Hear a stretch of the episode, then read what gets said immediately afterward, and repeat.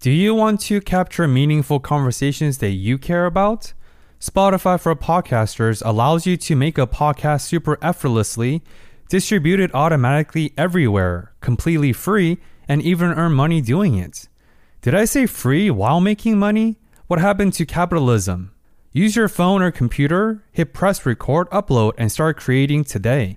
You can also monetize your podcast super effortlessly through features like ads and subscriptions through the platform.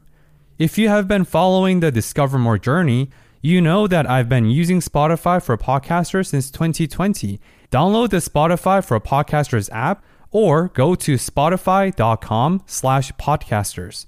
Spotify.com/podcasters to start creating immediately.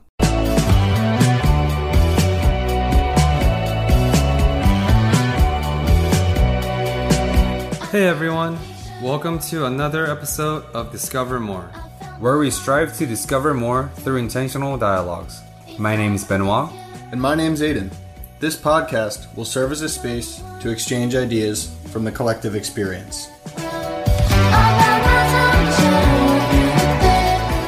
Thanks everyone for tuning in for part 2 with our guest Tu Pham. Please enjoy. And I think a lot of times that the society and people forget that micro failures leads to macro success. And I think your micro failures generate this winning mindset, right? Because I like to say the world only has two types of people, winners and losers. And winners all have the winning mentality is you're not afraid of failures. You almost embrace it. And losers, they just dwell. And they're stuck. And, you know, it's a losing mentality. They lose in life. But also, it sounds like that I feel like you have this innate ability, almost like a superpower, where it's really, really quiet in your head. That's why I think that's enabling you to view success and failures the same way. Once your headspace is so quiet, it's just you, right? It's just you and yourself. There's no noises, there's no external influences, like you're doing you.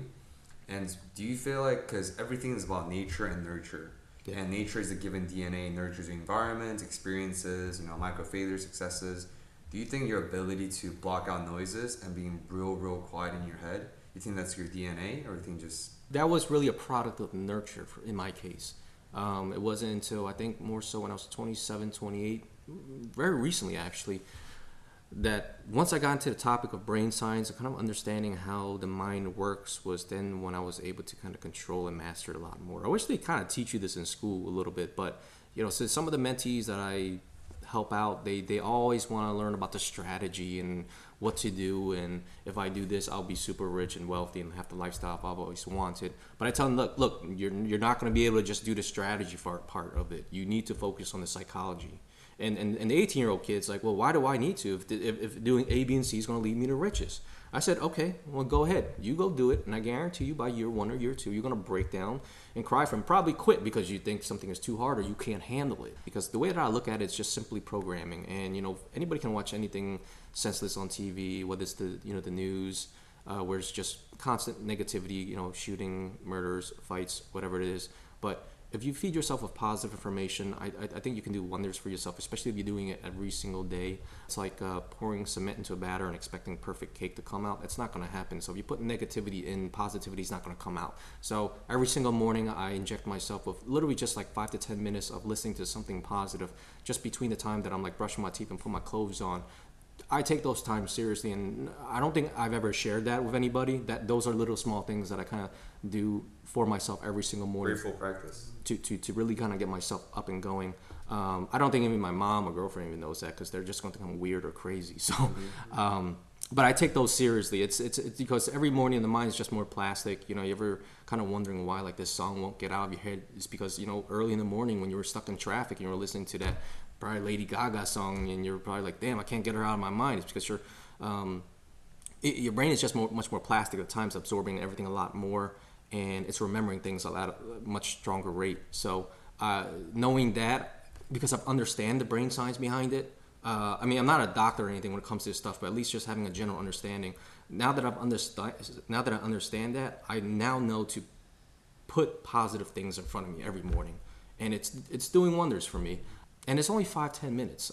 But even during the day, I still kind of focus on that. Whether it's an hour of like mindless tasks that I'm doing at my desk or whatever the case may be, I still just put on things, even if I've heard it before. It's just running in the background. It's better than, I mean, music's nice to listen to. If you want to listen to music, it's fine.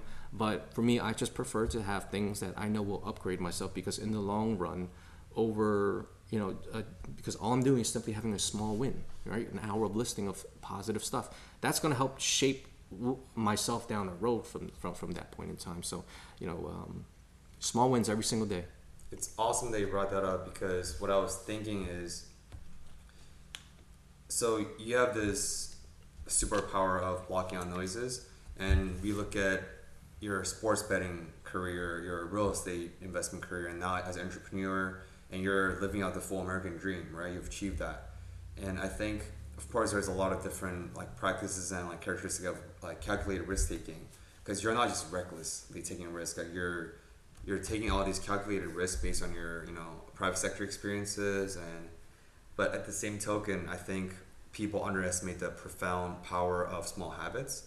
Is you do the 5 to 10 minutes of daily gratitude practice, right? Mm-hmm. By inducing yourself with positivity, which creates that positive mindset.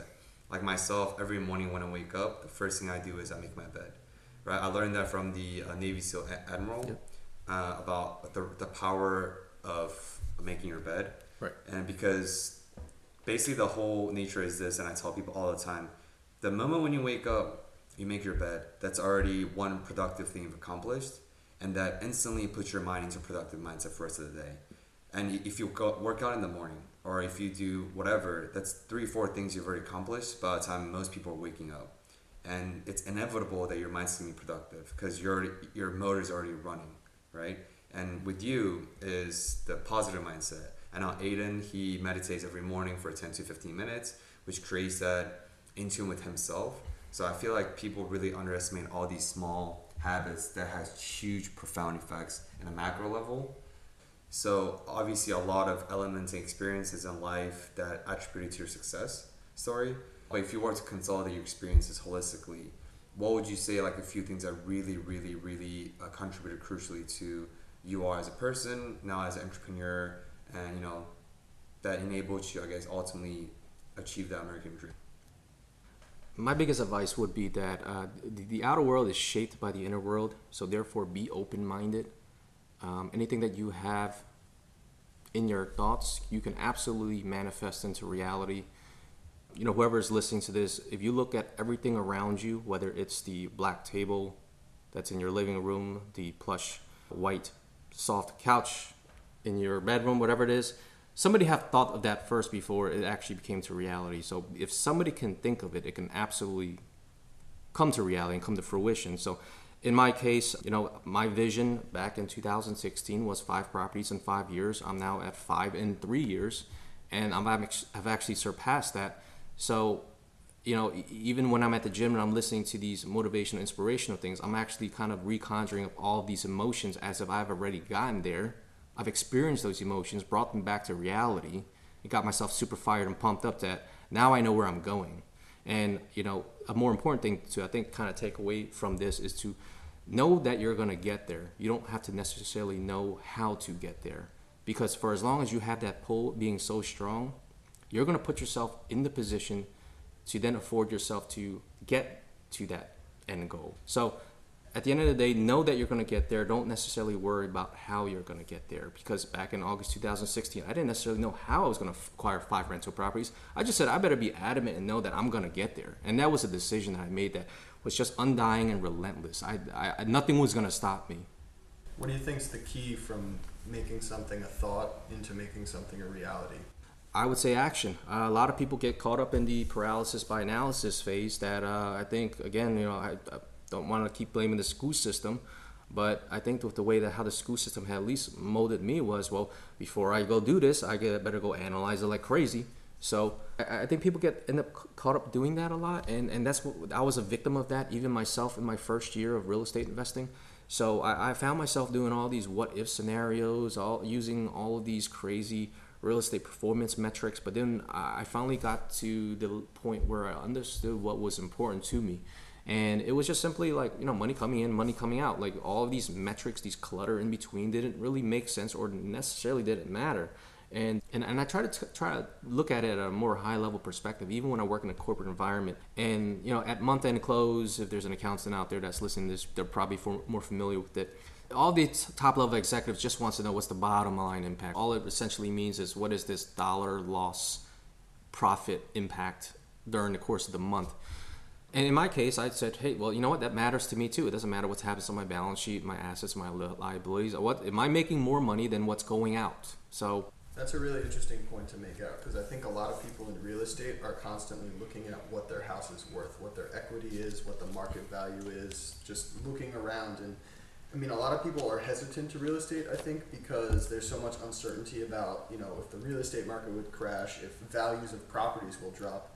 But for you, that doesn't matter. That's just external noise, right? Because as long as you have your cash coming in and not a lot of cash going out, the bottom line is not changing, right? Right. Unless my insurance changes or property taxes increases, but those are going to be... Or you died then. Yeah, but they're very small. So, but at the end of the day, you know, you just even reflect on my first purchase investment property. It wasn't easy. It was like, what, maybe $39,000 check that I had to drop. And, you know, one day or on the day of settlement, I felt reluctant, felt like this feeling coming in, like, man, am I doing the right thing? Is this the right move? And, you know, I sort of felt hesitant to kind of drop the check on the table. And I kind of thought to myself, well, if I don't do this, everything will be just about the same. I'm going to return to work next Monday, repeat the same shit, you know, go to work, make some money, go home, pay the bills, maybe work out, hang out with some friends. That was it. Or if I did do it, something better might just happen. And man, you know, 3 years later, I'm on the verge of retiring my job and, you know, have officially replaced my after-tax work income with the residual income that I'm now making from just only 4 income-generating properties, with the 5th one on the way that's going to push it up even higher. So now that the way that I looked at it is, it's really just a matter of time. I've already made a decision. It's a matter of time. There's no, you know, licking my finger, put in the air, and guessing, hoping, and wishing, because I think a lot of people end up having that mindset. They think it's this element of uncertainty, but the way that I see it, it's not. Yes, there is uncertainty in everything, but this. Also, you know, life is all about taking risks and having the experiences and creating the journey on the way. And what I've come to learn is to appreciate the journey, because, you know, once I finally got to the end, so for instance, it depends on the micro or macro level they look at it, but on this particular level, from acquiring a property to fixing it up to then leasing it out and getting the lease contract signed, that's the journey in itself. And once I got to the end, I was like, all right, well, I did it. What now? And it just didn't feel... Like, once I stopped, it's like, I gotta do this again. It was more like, is that all there is? Well, the thrill was so much better when I was in the struggle, in the journey. So, you know, I think even Gary Vee points it out in one of his videos, is that I appreciate the journey. And as I did that after the second purchase and I acquired the third, I said, I'm gonna appreciate this journey now. And now that I've learned to savor it, you know, it's become more fun. It's become less stressful. So now it's just a matter of perspective and how you're looking at challenges. And because the perspective has changed, man, you could just become so unstoppable when you stop looking at challenges as like these burdens, these difficulties, but rather as a means to get you to become better in life, to give you an opportunity to make an effect change in the world and in the environment. It is a little bit cliche, but I want to really, really highlight the power of do, the ability to do. And I like to tell, it's a funny story that it's like a... cartoon that I saw like years ago. It was about this guy. He was drowning, I think, and there was like a flood, and he was praying to God. He's like, God, help me, help me, help me. And he ended up dying. He saw God and he was like, why didn't you help me, God? And God said, I helped you many times, but you didn't take the actions. And how God helped him was, when he was drowning, a lifeboat came by, or someone else came by, or a helicopter came by. But the guy who was drowning, he didn't take those because, oh, it wasn't safe. I didn't want to get on this lifeboat. I didn't want to get on that ladder. So due to his inability to act, he ended up drowning in that cartoon. I feel like a lot of times in everyone, there is multiple point of no return, which for you was spending that $5,000 on that mold even before you acquired the housing. Mm-hmm. You create this self-imposed point of no return that now you have to act on it. and you ended up owning that purchase, right? I feel like that your whole life is about just doing and making it happen. Yeah, you know, putting yourself in a position where your back's up against the wall and you burn your boats and you can't leave the island.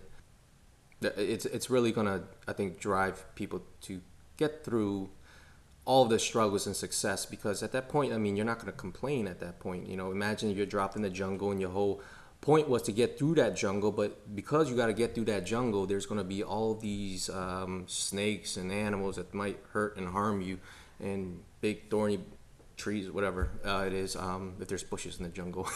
But if you don't get through that jungle to try to get yourself onto the other side for the safe haven, you've already succumbed to self-defeat. You've guaranteed yourself to lose by staying still in life. In this case, physically, because you didn't decide to go through the jungle. But if you did go through that jungle, yes, you're going to hurt yourself. Yes, you're going to probably bleed. You might cry. But it is these experiences that allows you to grow and allows you to become better. And at least by taking the risk, there's a possibility of things becoming better. And so, you know, to reflect on my real estate career, you know, I'm absolutely very glad I've never, you know, punked out. I took that risk despite all the external noise of what people were saying, giving me the side eye about how, oh, all it is residual income. And I'm thinking, well, that's all I need. So, you know, despite all that, I still kind of kept through with it. Didn't listen to any of the outside noise. So I like to share like a true story. So I read a book called Deep Survival, and it examines like survivability and like how come in some incidents some people survive and some people perish. And so I think this was like decades ago. There was an airplane. It got crashed in the Amazon on flying to Vietnam, I think. This 17-year-old girl was the sole survivor on the whole plane. Because what happened was the plane crashed, and then there was about like 8 people who survived the crash. Out of those 8 people, also, she was the only person who decided to take her survivability into her hands. And so she ventured on this journey, tried to go to the water, trying to get help, while everyone else stayed in the crash site, trying to wait for the rescue teams. The thing is, because it was in jungle, the helicopters and pararescuers couldn't see them. So those 7 people who stayed ended up eating each other, and they all ended up dying. Wow. And the girl who decided to act on it, she survived. And sometimes, like, I think the ability to act, it could literally be life and death. And the only reason she survived, while being inexperienced, no saturation and no experience with jungle exploring, and she didn't go survivor school, as she's in high school. But the only one variable that made her survive and alive until this day, because she decided to literally take that step and find her way out versus waiting for pararescuers. I think that example, as well as the jungle example you mentioned, kind of comes full circle with the way our education system is founded, because that's all education through knowledge, right? Reading books, taking tests, whereas it seems like most of the lessons that you've learned is from knowledge through experience, right? That girl, she was saved through experience by taking action. So in the example of, say, you're dropped off in a jungle, right? No matter how many maps or books that you read about jungle exploration, yeah, they help, but the whole journey starts when you start walking into that jungle. No matter how much you prepare, no matter how much knowledge you consume, the only real way to find out the actual lessons and do the actual thing is to take that step forward and actually experience what the jungle is, you know. So is that kind of the approach that you've taken in real estate or in everything? Like, it's taking the steps forward rather than, as you said, what, analysis by paralysis? Yeah, it's just taking the step forward, taking the action, taking the initiative. I mean, physically, it's not hard. It's, you know, am I making the phone calls? Am I sending the email? Am I setting this up, and my coordinating, and just taking a step back at what I'm doing. I'm realizing that it's just really a huge, massive orchestration job. I'm getting people together. I'm getting real estate agents together. I'm getting contracts together, appraisers, inspectors, title insurance companies, mortgage lenders, and whatnot. It's a big party. But you're keeping the ball rolling, right? With small wins, keep the ball rolling, build momentum, and I guess where's that momentum bringing you? In order to receive, you've got to give, and it's probably a very cliche-ish thing, and I guess it stems from the Bible, but you know, I'm a believer of it. In order to receive, you've got to give. And I'll draw this one little story in which there was this old lady that one of my friend kind of pushed my way because I told him I needed to find a one-bedroom tenant. And so I talked to her, and I realized she's very needy. She's kind of helpless with like bad knees. So I thought to myself, you know what? In order to receive, you got to give. And I think all too many times people are operating out the mindset of scarcity, and they operate from a sense of lack. And because they operate from a sense of lack, that's really where their focus is, which is the lack. And because they focus on that, that's what they bring and manifest to their reality. But instead, shift your focus away from that. And in my case, this lady, I decided to give more for her. So I said, all right, let me go pay $300 to get this bedroom painted. Paid like $20 for a rug, not much. And then I also paid like another $200 for my friend's labor in his truck, and also like a weekend of my time to move all of her stuff from the storage room and her grandmom's house back to this to her new unit. And so, you know, in the grand scheme of the things, I probably spent like $600 and about 2 days of my physical labor. And that's my giving part. But in essence, what she really represents was roughly a $7,000 per year of residual income. So in order to give, you got to receive. So if you think of an investment, that's exactly what it is.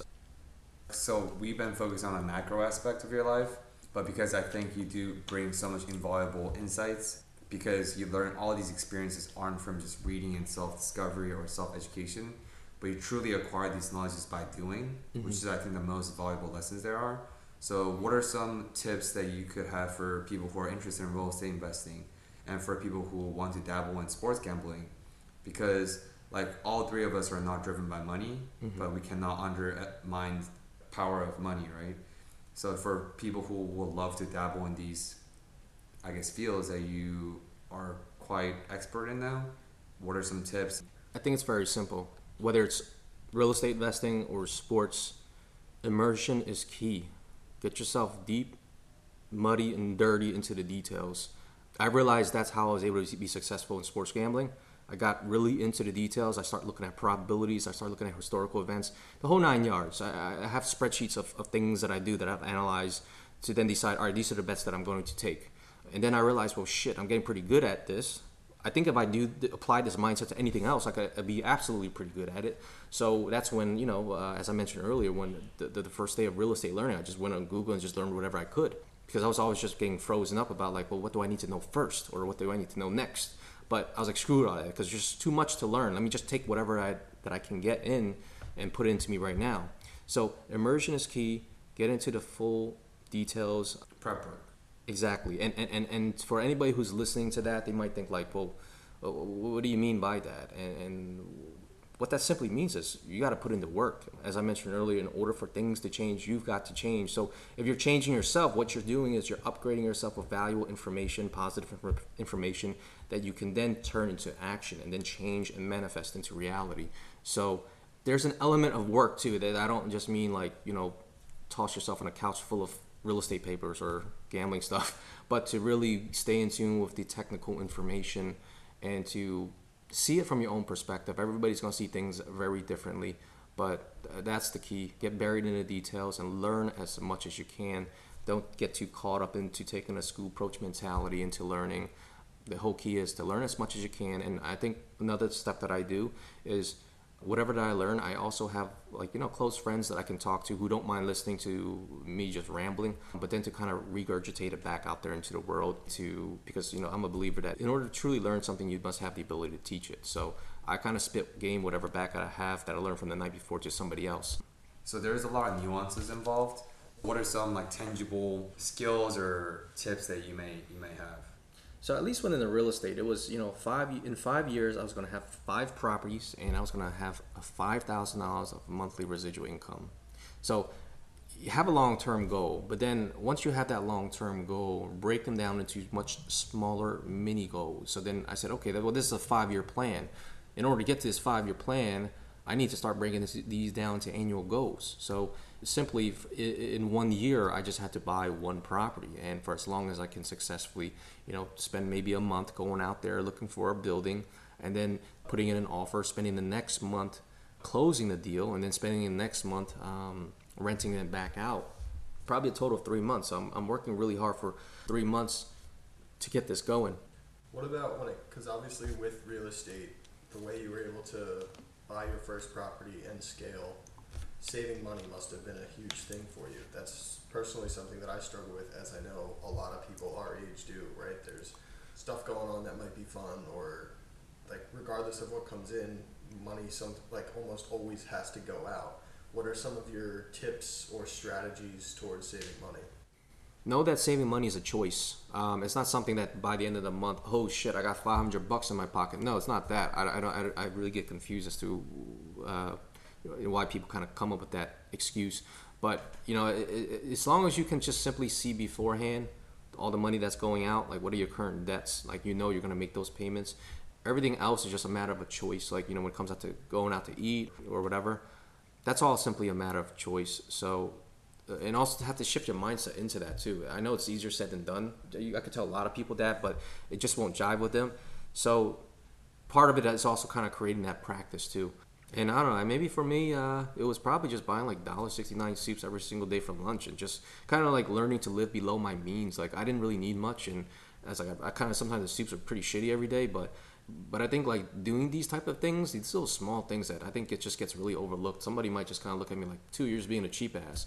But for me, the way I look at it is like, you know, I'm conserving money, but at the same time also portioning food well, that I'm not overeating, because I do kind of eat like shit at night. So I kind of don't want to eat a lot during the day, especially it gets me tired.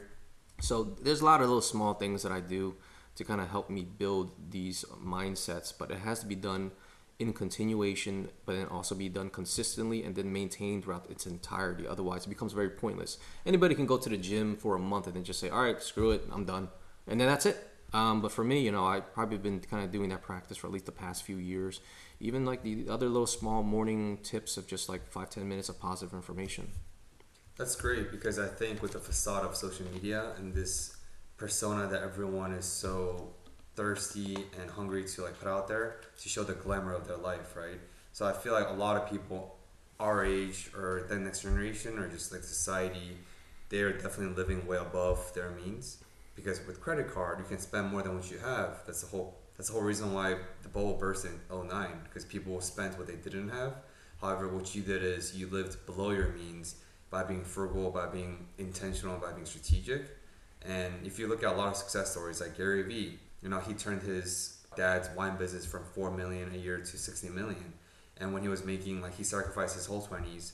And when he was making $60K at the liquor store that his dad owns, he lived like he was making $35,000, and which is what a lot of money he made, saved, and he eventually turned those into like Mega Million and, you know, immense amount of like investments. But because the fact that he lived below his means, the fact that you lived below your means, you're able to really, really optimally allocate your resources and time and money. Yeah, and I think as part of my journey, I think there were things along the way that gave me a lot of perspective as well. And you know, to describe the word perspective, just to even break it down further for anybody else that's listening, is that pretend that there's this video camera that's like hovering over the left hand or right hand corner of your head, and then you're looking out of that lens and seeing how you're behaving to kind of get that perspective. So even having gone through, like before I bought my first rental property, I probably visited about 30 to 40 properties, and still I was going through the paralysis phase. I was froze up. I just kept looking at one property after another. But anyways, as I'm going through these inner city properties, especially properties that were tenant occupied, and seeing how that they lived, it made me that much more grateful to realize the little things that I have. That, you know, don't take for granted the little, you know, nice air conditioned house with central air that I have. Other people don't even have a window air conditioner, and the house that they're living in is in filth.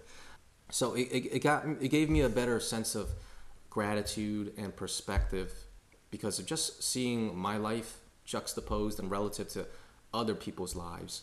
And to live off $1.69 soup, man, I was like happy with that. So, you know, I didn't need anything else. And having learned over the years, listening to these motivational, inspirational speakers, one innate ability that they mentioned that multimillionaires, wealthy people are able to do is that they're able to defer gratification. And all that simply means is that I'm giving up the good today in exchange for a better tomorrow. So for instance, if I'm making $5,000 per month of residual income, yes, I could probably blow it up at the strip club or buy a bunch of Jordans or whatever the case, or you know, my girlfriend a fat diamond ring, or that too.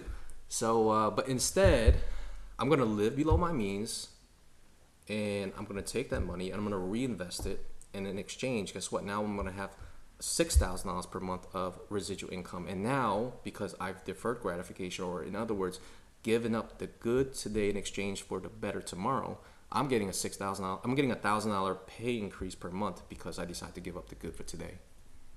Yeah, I think that deferring gratification is huge, because like with information being so ubiquitous, with entertainment at our fingertips, it is so hard to resist that instant gratification. Like it is really, really hard.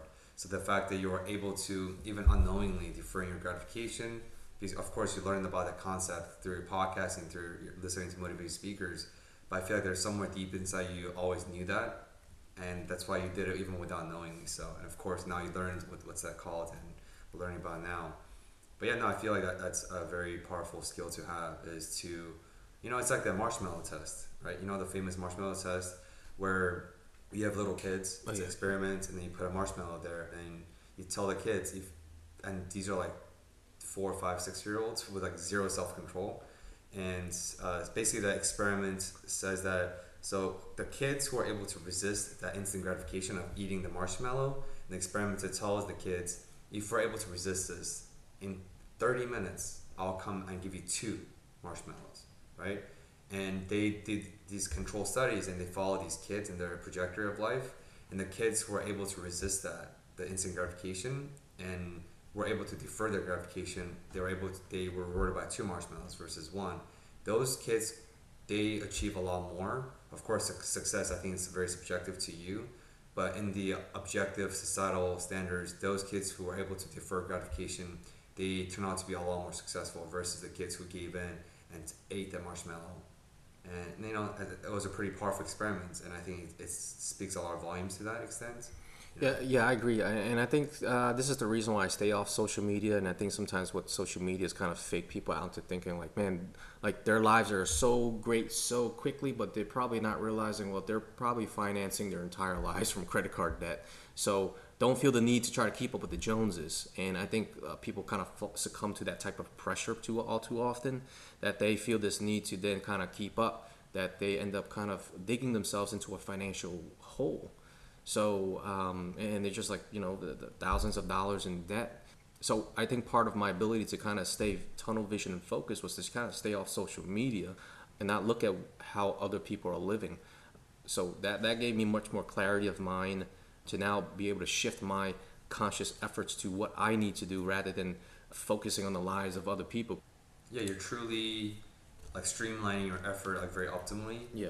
Especially with like deep faking, which is something that I would love to talk about sometime, but especially with deep faking that's happening. And the thing is, it's such a vicious cycle because people put up a facade of they owning a very nice car, a big house. So now they're stuck in a job they freaking hate to support the facade they first put up for the people they don't really care about.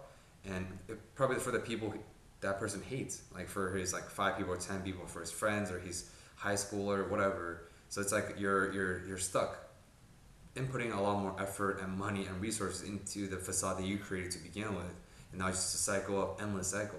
And I feel like we were able to, you know, avoid that by streamlining your effort into like just internally. Like I said, you're blocking out this superpower that you have is by blocking out the noises and keeping your headspace real quiet. And here's the tragedy.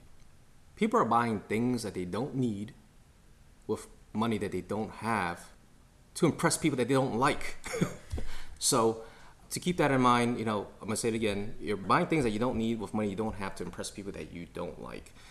That's the tragedy. I think people are just doing that way too often. I think that's probably why my circle is so small. I don't have this pressure or need to impress. And even my friends, I honestly don't care to impress them, you know, with what I'm wearing or what I'm driving or any of that. My more concern is just trying to find genuineness in people. And what I realize more and more is like people really don't give a fuck, right? And like, you know, it's adolescence. So when you're an adolescent, you go through a phase of like high school, usually middle school, high school. You think everyone is judging you. That's why people spend hours of their off for the day, because you really think it's like an analogy of when you're a child, when you're adolescent, younger adolescent, you're on the floor sitting, right? There is a sand mountain in front of you.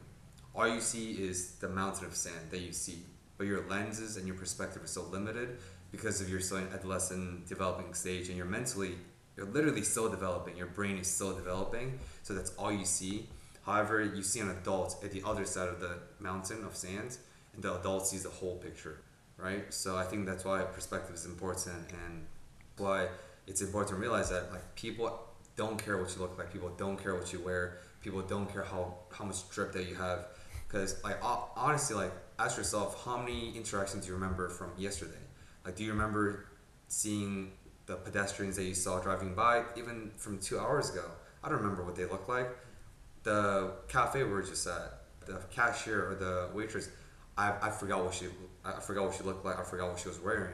And so you're like, once you are able to truly become aware and, you know, hyper aware of the fact that when people just don't care.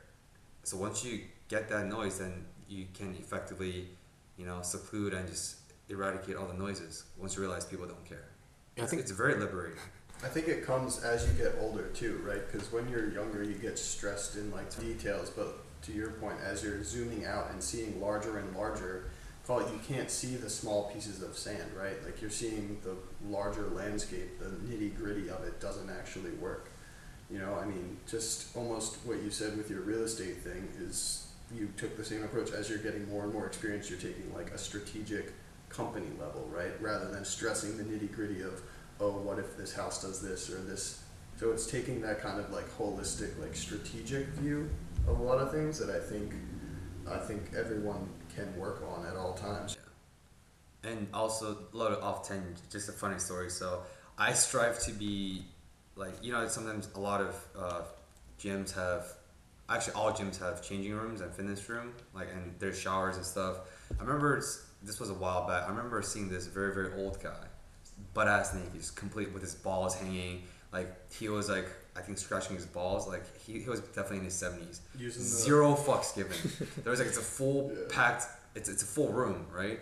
And I was like, man, I don't want to be that ballsy, pun intended. But, like, when you get so old, you generally don't, you care less and less about what people think. And it's liberating. Like, I want to be able to be so comfortable in my body image, just have my balls hanging in front of all these dudes, right? Like, but that says a lot, because when you block out the noises, when you realize people don't care, you can do so much more. I feel a lot of obstacles and confinement are self-inflicted. It's all in your head, you know? Yeah. That's why I'm getting more into, like, meditation. I'm really trying to truly get in tune with myself and, like, get to the deeper surface. Yeah, and to harp back on what I mentioned earlier, I mean, again, the outer world's based on the inner world, and how you kind of see things is what's going to shape your outer world. So if you start giving a shit about what other people are thinking about you, then, again, it just gives you that much more clarity of mind to be able to focus your conscious efforts towards what you need to do in order to manifest the vision of your reality. So clarity of mind's key. Keep negativity out. And, you know, meditating, which is something I started kind of doing recently. If I told myself this 3 years ago, I would be like, dude, get out of here. You're crazy. You're weird. Don't tell me to meditate, because, you know, I used to think meditating was not cool, or not that it's not cool, but it's just, you know, I don't think that was something I was kind of taught or in like school. Voodoo stuff. Yeah, it's always kind of associated with that stuff. So, but, you know, I did it for like a 20-minute session for the first time. Oh, not the first time. I've done it a handful of times in the past, but this was the first time I'm kind of like legit trying to take a proactive approach towards truly meditating. And I kid you not, after 20 minutes, like, you know, opening my eyes and after deep, relaxed breathings of controlled breathing, I could feel my body really getting lighter. And my mind was just a lot more clear, and I just felt much more calm that whatever I need to focus my attention on, like, I could go 150% at it. So, you know, you can't go 150% of it if 50% of you is being dragged by these relationship issues, and the other 40% is being dragged by some sort of work issues that your manager's hounding you about. So if you could kind of block out all that noise and just put 100 or even 200% effort into what you need to do, man, it's incredible. Yeah, I'm really excited for that, because I think the stigma behind meditation is lifting a lot. Like, I know even 5 years ago, but say 15 years ago, the only people that were meditating were going to religious or cultural centers to meditate, or hippies going to Burning Man and things. You know, there was just a lot of stigma attached to what meditation means, but I think that the more and more celebrities, entrepreneurs are just vouching for the profound benefits of it, it's becoming more and more widespread. I mean, personally, I've been meditating since January of 2019, so I'd say 95% of every morning it's like a non-negotiable, similar to how I can't get out of bed before I say 5 gratitudes. Once I do that, I make my bed, and then I meditate for 15 minutes. That's like, no matter what. I mean, sometimes on a, like if I wake up late, which happens maybe like once a week, I'll miss it, but that just completely throws off the rest of the day. Like, I'll have steam coming out of my ears if by 3 o'clock, if I don't have time to meditate, to the extent like sometimes I'll have to go sit in my car and just meditate from like, you know, 5 minutes, but that intentional time to take to yourself allows you to perform so much better in every other, like you can show up with more energy for the people around you, the projects you're working on. And I think it's almost exciting to look around and see that knowledge coming into more and more people, because it's going to do so many people so much benefit. Just with my experience in 9 months of it has been completely profound. So the more and more the people around you start meditating, because if it's a walk culturally, like what if everyone brushed their teeth and then meditated? It just became as culturally accepted that as brushing your teeth to meditate. I think this world would be remarkably more peaceful, remarkably more efficient, just across the board beneficial for everybody. Yeah, I feel like almost like this materialistic, capitalistic society that we live in is creating this like gravitational force for people to look more inwardly, because people have been so caught up with materialism, buying things, owning things, and once people achieve that, like you have, externally you're like, wait a minute, there has to be more. So I think that's like prompting people to look for more, and then which is helping them to like look inwardly about let's focus on the inwards and internally, you know, because you say your, what is it, inside world affects the outside world. Yes. But I do want to acknowledge that everything, I believe, everything and everyone has their own timeline. The fact that 3 years ago, you're in a place in time where you weren't ready to meditate, right? And now that's the thing, like everything has its course. And now it's time, the time is right. And you've been experimenting with meditation. Same here, I've always been very open-minded about meditation, but I didn't care enough where I was willing to read about it, listen to podcasts about it, talk to people about it, or even talk about it.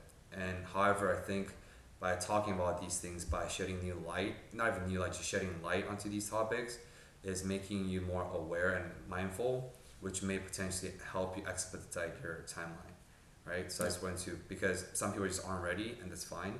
It's like how relationships works, how life works. Sometimes you just gotta let things do its own course and follow its own timeline. Yeah, you know, open-mindedness is key, and that's what I think allowed me to have the awareness to meditate. Like one small little example of just being key to being open-mindedness is, you know, for instance, I would do some YouTube video learnings of, you know, tax structures and LLCs from one investor, and then I would see it from another investor. I'm like, oh no, I saw that already, I'm not gonna watch that again because I already learned that. But then I was like, you know what, I'm at the gym, let's go watch it.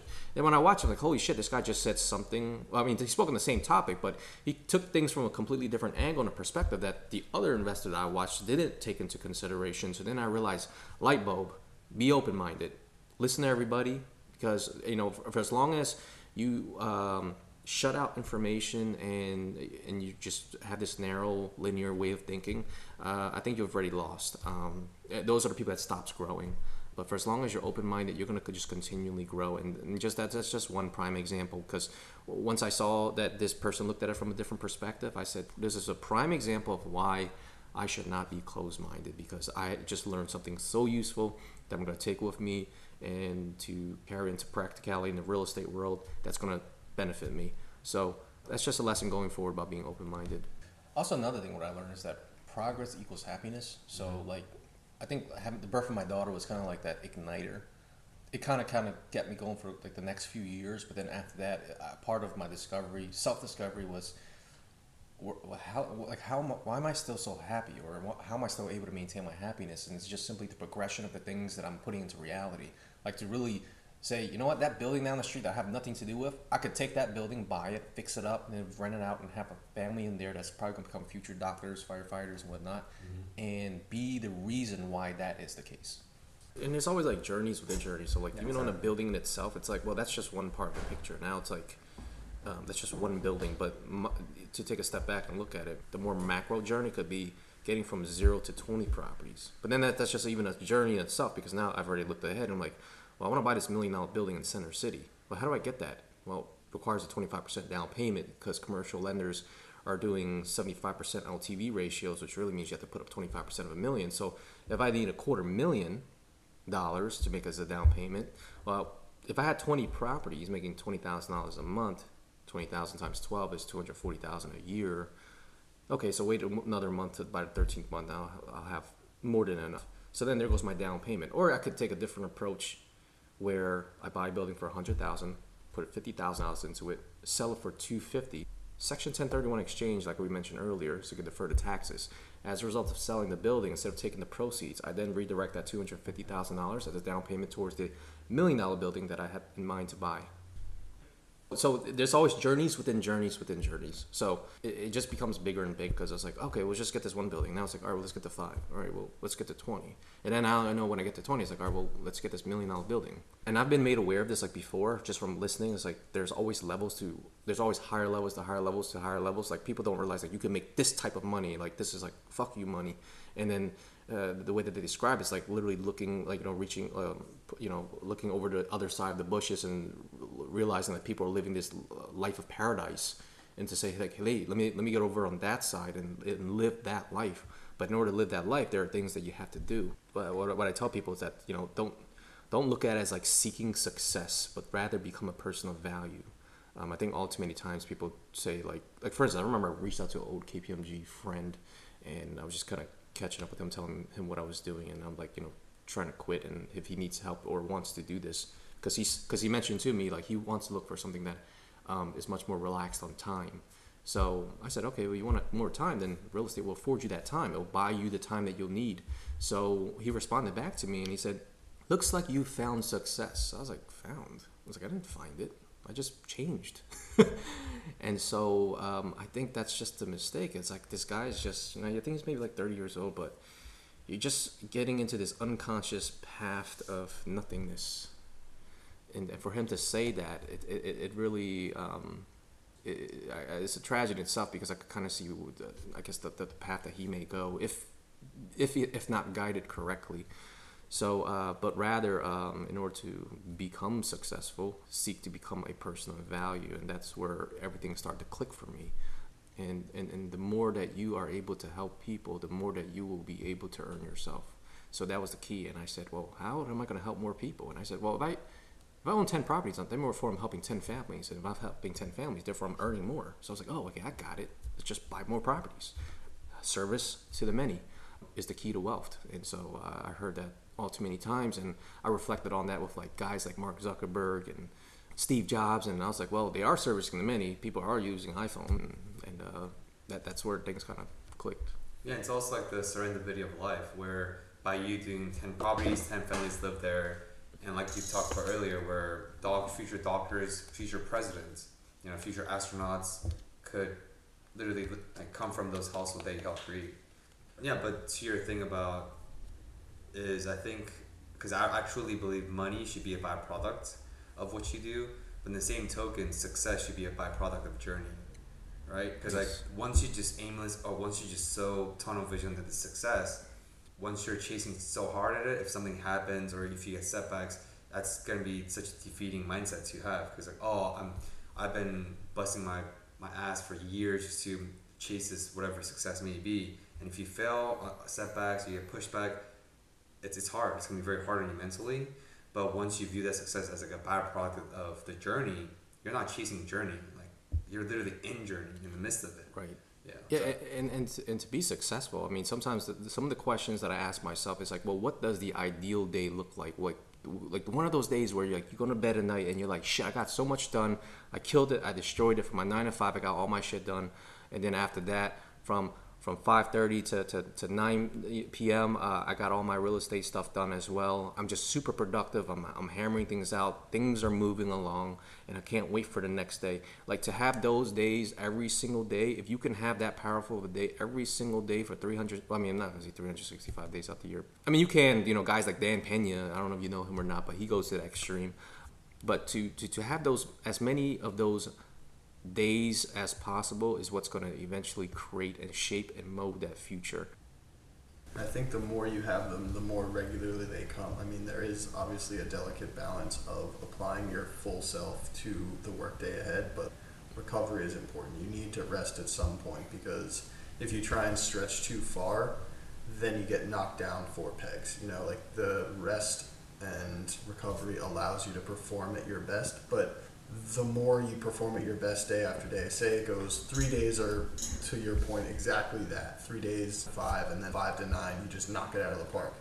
Do that for a year, then you scale up to 4, then you scale up to 5, just how you're scaling the business. But there's that, like, progression. Like, if I just went balls to the wall from Saturday to Saturday, 4 weeks in a row, I'd come out on the other side gasping for air, you know. But it's that progression of becoming a greater person as you go, then eventually you can take on more and more.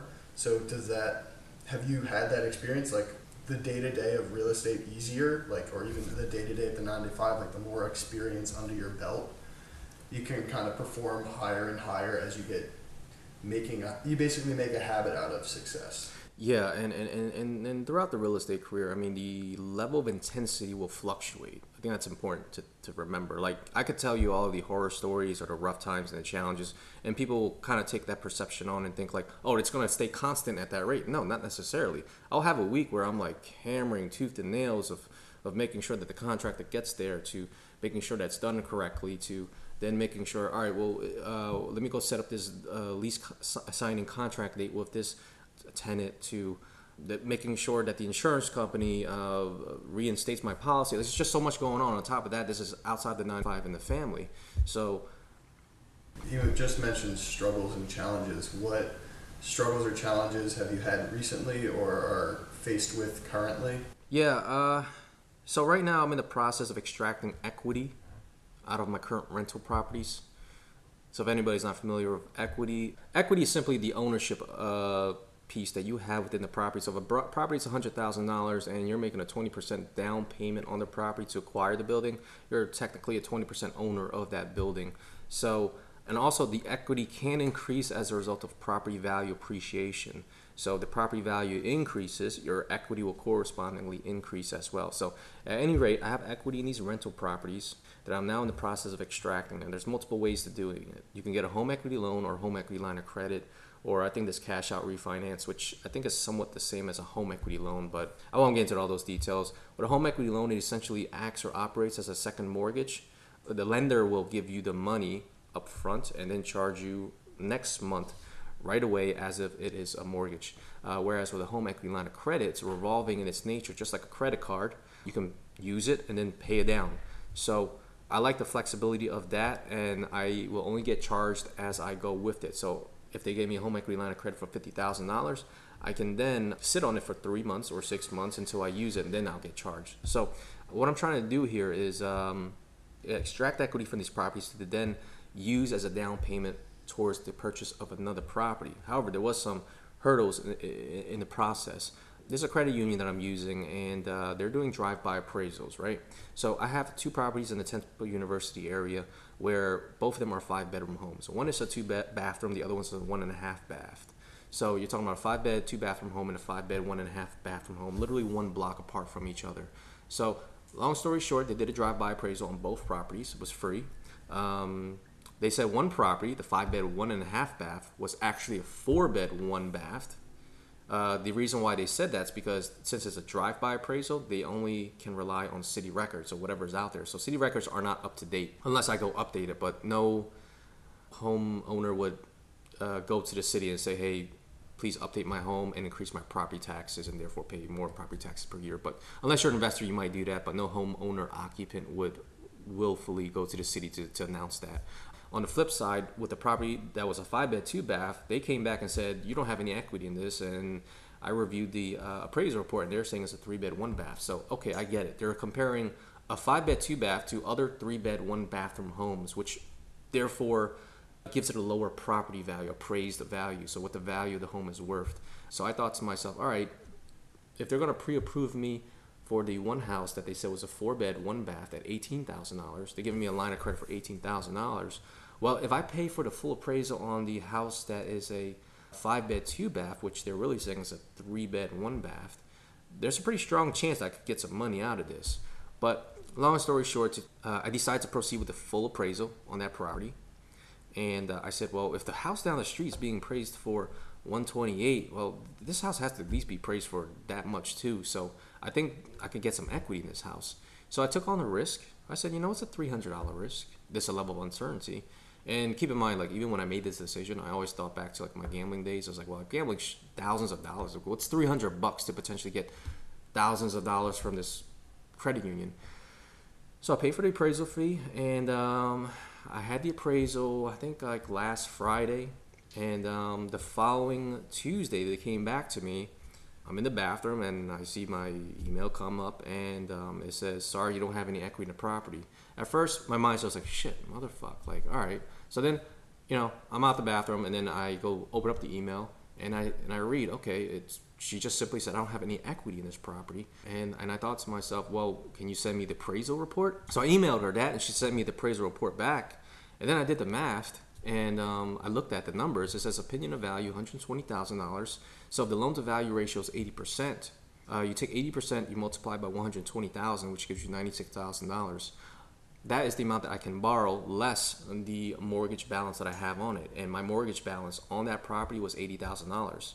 So therefore, 96,000 minus 80,000 equals 16,000. I said, I think I have equity in this house. So I emailed the lady at the member services directly, not the home equity department. And the lady at member services, I called her up, and she's like, yeah, I'm so sorry, you know, I thought you were gonna get it, but you know, it didn't work out. So I told her, no, look at the second page of the report. It says opinion value $120,000. You said it was 80% loan to value ratio. I'm doing my math. You do the math with me and tell me if I'm right. She does the math, and she recalculates herself, and she's like, yeah, you do have equity in this property. I don't know what they're talking about. Let me go email them. I'm fired up. So she's like, you know, kind of working for me on my behalf. And so she emails them.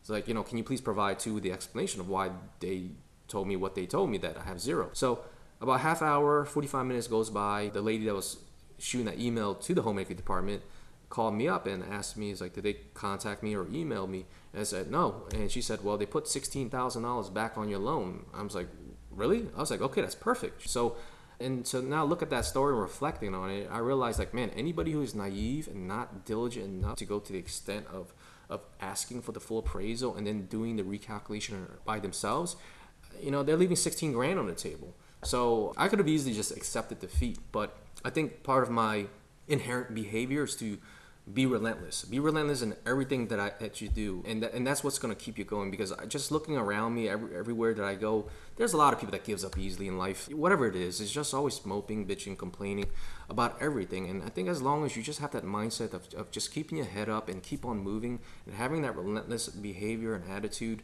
you're going to be unstoppable, untouchable. That's exactly what I did here. So, I mean, those are the challenges. Being relentless, not taking no for an answer. And the immersion process, too. Like, so I think it's not only the relentless behavior, but immersing yourself to begin the relentless behavior. Yeah, and it's the experience that becomes the greatest teacher. And just having your back up against the wall and knowing that, you know, coming from the inner city and being very... I don't want to say I'm very prideful and have a big ego, but I guess some inner city folks has that pride and ego that they don't want to... The grit. Yeah, the grit. They don't want to lose. They don't want to fail. They're not going to accept no for an answer. So that was just part of my inherent natural personality, to just not take no. Like, you're not just going to come in and tell me how I had my vision and try to impose your vision into my world. I'm going to counter that with my own vision. So I refuse to let him be the impediment to... my goal, my vision at the end of the day. So it's really a matter of whose energy is stronger, whose thoughts are stronger, and then taking the action to then manifest that. Because I think that's going to be very vital and very crucial. And the ones that succeed in this world, I think, is just really whose thoughts are most powerful, whose energy is emanating from them and actually being put out into this world. So for the past 29 years, you've experienced a lot of encompassing experiences. From as an immigrant child growing up in a lower socioeconomic household, to getting a prestige job at a big four accounting firm, to owning now properties. And so you went from corporate America to entrepreneurship to investor, and now becoming a father. And you've accomplished a lot in the past 29 years. So what's next for you?